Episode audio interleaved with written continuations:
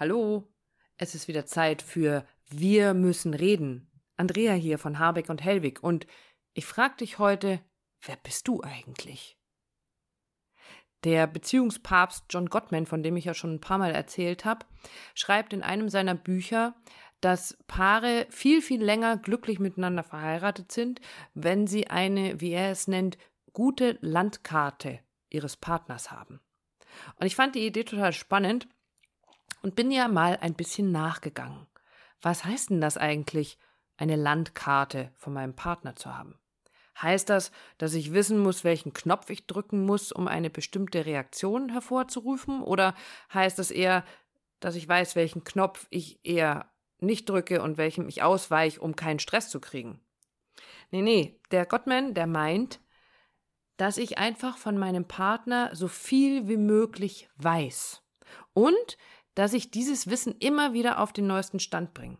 Das heißt, ich speichere also ganz, ganz viele Informationen über das, über das Leben des anderen ab. Ich erinnere mich an wichtige Ereignisse und Erlebnisse aus seiner Vergangenheit und ich kenne die Daten und Fakten, wenn du so willst, über meinen Partner. Das heißt, ich weiß zum Beispiel ganz genau, was jetzt noch ein bisschen, ein bisschen einfach ist, dass Dietmar keine Salatgurken und keine Auberginen mag. Ich liebe beides, aber macht keinen Sinn, dass ich sie benutze, wenn ich für uns beide koche, also lasse ich sie weg. Und das weiß ich und das vergesse ich auch nicht. Er weiß, wie sehr ich es liebe, wenn ich nach einem Workshop nach Hause komme und das Bett ist frisch bezogen. Und er macht das für mich. Jedes Mal. Wir kennen gegenseitig unsere Träume, unsere Albträume, unsere Wünsche, unsere Lebensziele, unsere Ängste, Hoffnungen, Vorlieben und Abneigungen. Und woher wissen wir das alles? Weil wir, ihr werdet es raten, miteinander reden. So banal das klingen mag, das ist unser Schlüssel, immer und immer wieder. Ich möchte dir eine kurze Geschichte erzählen. Wir hatten noch nicht sehr lange her, also ziemlich, ziemlich frisch, einen Streit.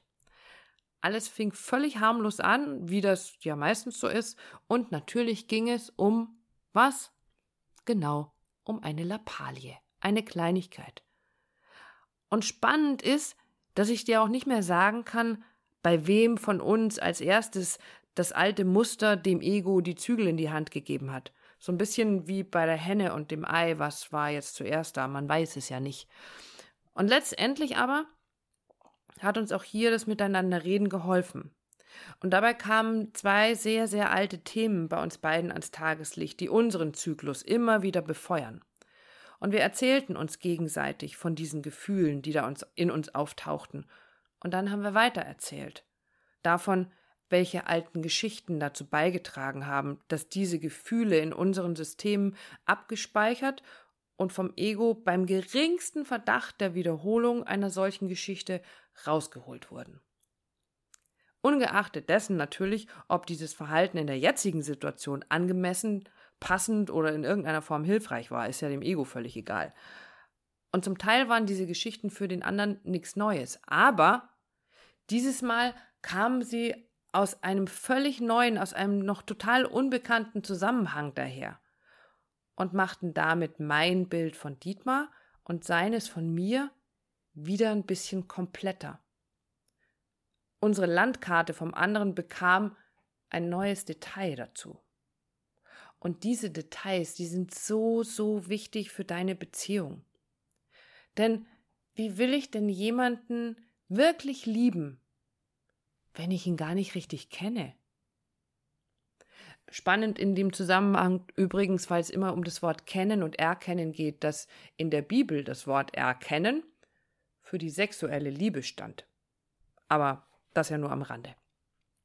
Wenn du also jetzt so eine genaue Landkarte deines Partners hast, dann fällt es ja auch wesentlich leichter, mit Stürmen und Unwettern im Laufe eurer Beziehung umzugehen. Denn wenn du genaue Informationen über die Welt vom anderen hast, bist du ja viel, bist ja logischerweise viel besser auf alles vorbereitet, was da kommen könnte. Auch hier ein Beispiel. Wenn du beschließt, den Jakobsweg zu gehen, ist das ja nichts, was du mal so eben schnell machst, sondern du erkundigst dich vorher auch, was für ein Wetter herrscht in der Reisezeit, welchen Teil der Route will ich überhaupt laufen, welche Schuhe nehme ich denn am besten. Du besorgst dir eine Karte, damit du weißt, wo du am besten entlanglaufen musst, oder? Und du nimmst eine aktuelle Karte, keine von 1842, weil das macht ja keinen Sinn. Und diese Vorbereitung auf deine Reise ist ja schon die halbe Miete. Und deswegen hat sie auch absolute Priorität, damit alles gut vorbereitet ist und reibungslos laufen kann. Und natürlich wirst du dir vielleicht trotzdem auf dem Weg ein paar Blasen an den Füßen laufen. Aber weil du ja weißt, vorher, dass du vielleicht empfindliche Füße hast oder die Schuhe noch nicht gut eingelaufen sind, ja, was machst du? Du packst dir Blasenpflaster ein oder vielleicht eine Blasensalbe oder, oder, oder, und dann wird alles bloß nur halb so schlimm. Und genauso ist es doch in deiner Partnerschaft. Wenn du deinen Partner zu deiner Hauptsache machst, dir also immer wieder Zeit nimmst, dich mit ihm oder ihr zu unterhalten, über alte Geschichten, über aktuelle Geschichten, über Gefühle, die gerade da sind, Sehnsüchte, Überzeugungen, Ängste, dann hast du eine sehr genaue und detaillierte und aktuelle Landkarte von ihr oder von ihm. Und ganz wichtig ist auch das aktuell, also mach das regelmäßig. Weil was hilft dir denn eine alte Landkarte? Die hilft dir gar nichts. Wenn es da Städte drin hat oder die da drin eingezeichnet sind, die es gar nicht mehr gibt, dann stehst du ganz schön blöd da unter Umständen. Und warum muss die aktuell sein? Ja, natürlich, weil wir uns ständig, dauernd verändern. Wir entwickeln uns ja weiter. Also verändert sich auch unsere Landkarte. Und wie kriegen wir es raus? Ja, natürlich nur über das Gespräch. Über das Gespräch kriegt der andere das mit, wenn sich bei dir was verändert. Und dann seid ihr in der Lage, mit tiefgreifenden Veränderungen in eurer Beziehung oder vielleicht sogar dramatischen Umwälzungen entspannter umzugehen. Nur dann könnt ihr euch gegenseitig unterstützen, genau so, wie es gerade gebraucht wird. Noch ein Beispiel. Wenn ein Pärchen das erste Kind bekommt, dann verändert sich in der Beziehung so, so viel. Wir Frauen sind dann plötzlich für den Mann so ein bisschen von heute auf morgen nicht mehr nur Partnerin und Freundin, sondern jetzt sind wir auch noch Mutter. Jetzt ist da ein Wesen, mit dem wir eine ganz, ganz innige, ganz andere Beziehung eingehen. Da verändern sich unter Umständen eine ganze Menge Ansichten oder frühere Überzeugungen. Wenn ihr es jetzt weiterhin zu eurer Aufgabe macht, miteinander zu reden, zu fragen, rauszufinden, wie geht's dir gerade? Was verändert sich gerade? Wie siehst du dieses oder jenes? Dann kommen solche Dinge nicht wie so ein Baseballschlag daher, sondern du bist als Partner auf dem aktuellen Stand deiner Landkarte. Wenn einer von euch plötzlich vor der Entscheidung steht, soll ich mich jetzt selbstständig machen oder bleibe ich im Angestellten-Dasein oder noch viel schlimmer, er wird plötzlich arbeitslos, dann könnt ihr das viel besser miteinander durchstehen und erfolgreich da durchgehen, zusammen, weil ihr nämlich wisst, was euer Partner braucht, weil ihr wisst, was seine größte Angst ist, was seine stärkste Sehnsucht ist und, und wie ihr ihn oder sie gerade am allerbesten unterstützen könnt. Durch dieses Miteinander reden und das dauernde Einpflegen von neuen Daten in die Landkarte deines Partners bleibt ihr in Kontakt miteinander. Und dann lasst ihr euch nicht los, nur weil es da draußen gerade mal so ein bisschen stürmisch ist. Und jetzt frage ich dich, wie ist denn deine Landkarte von deinem Partner? Was meinst du? Ich habe hier ein paar Fragen für dich, anhand derer du schon ganz gut einschätzen kannst, ob da auch wirklich alles auf deiner Landkarte eingetragen ist. Du kannst, wenn du magst, dazu den Podcast gerne stoppen, um Stift und Papier zu holen, oder du schreibst mich, wenn du den Podcast in Ruhe fertig gehört hast, einfach kurz an. Dann schicke ich dir völlig unverbindlich, natürlich kostenlos per Mail diese Fragen gerne zu. Und los geht's.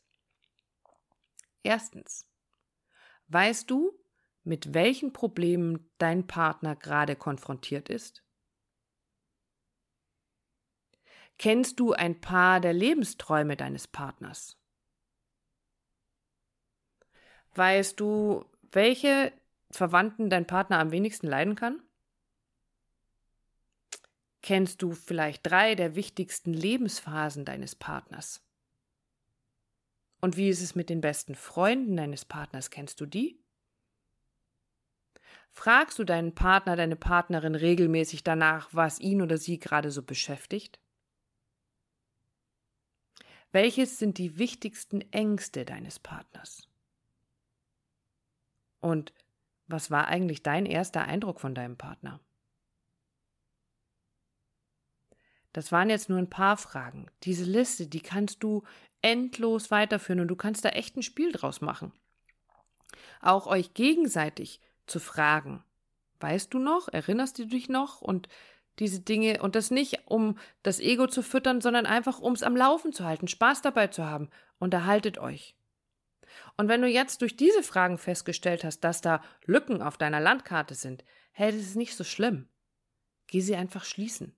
Oder am besten geht sie miteinander schließen, indem ihr, was? Hm, miteinander redet. Euch gegenseitig fragt und neugierig bleibt auf, auf die Geschichten, die Erfahrungen, die Sehnsüchte, die Ängste, die Witze, alles, was für eure Partnerin, euren Partner alles, was ihn für euch am Anfang, als ihr euch kennengelernt habt, so interessant gemacht hat, wo ihr ihm stundenlang hätte zuhören können, wenn er Geschichten erzählt hat.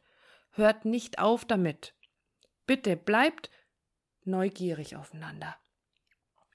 Denn so lernt ihr euch immer wieder neu kennen, aus anderen Blickwinkeln und Perspektiven, mit neuer Beleuchtung und neuem Text. Und was kann denn spannender sein, als den eigenen Partner immer wieder neu zu entdecken?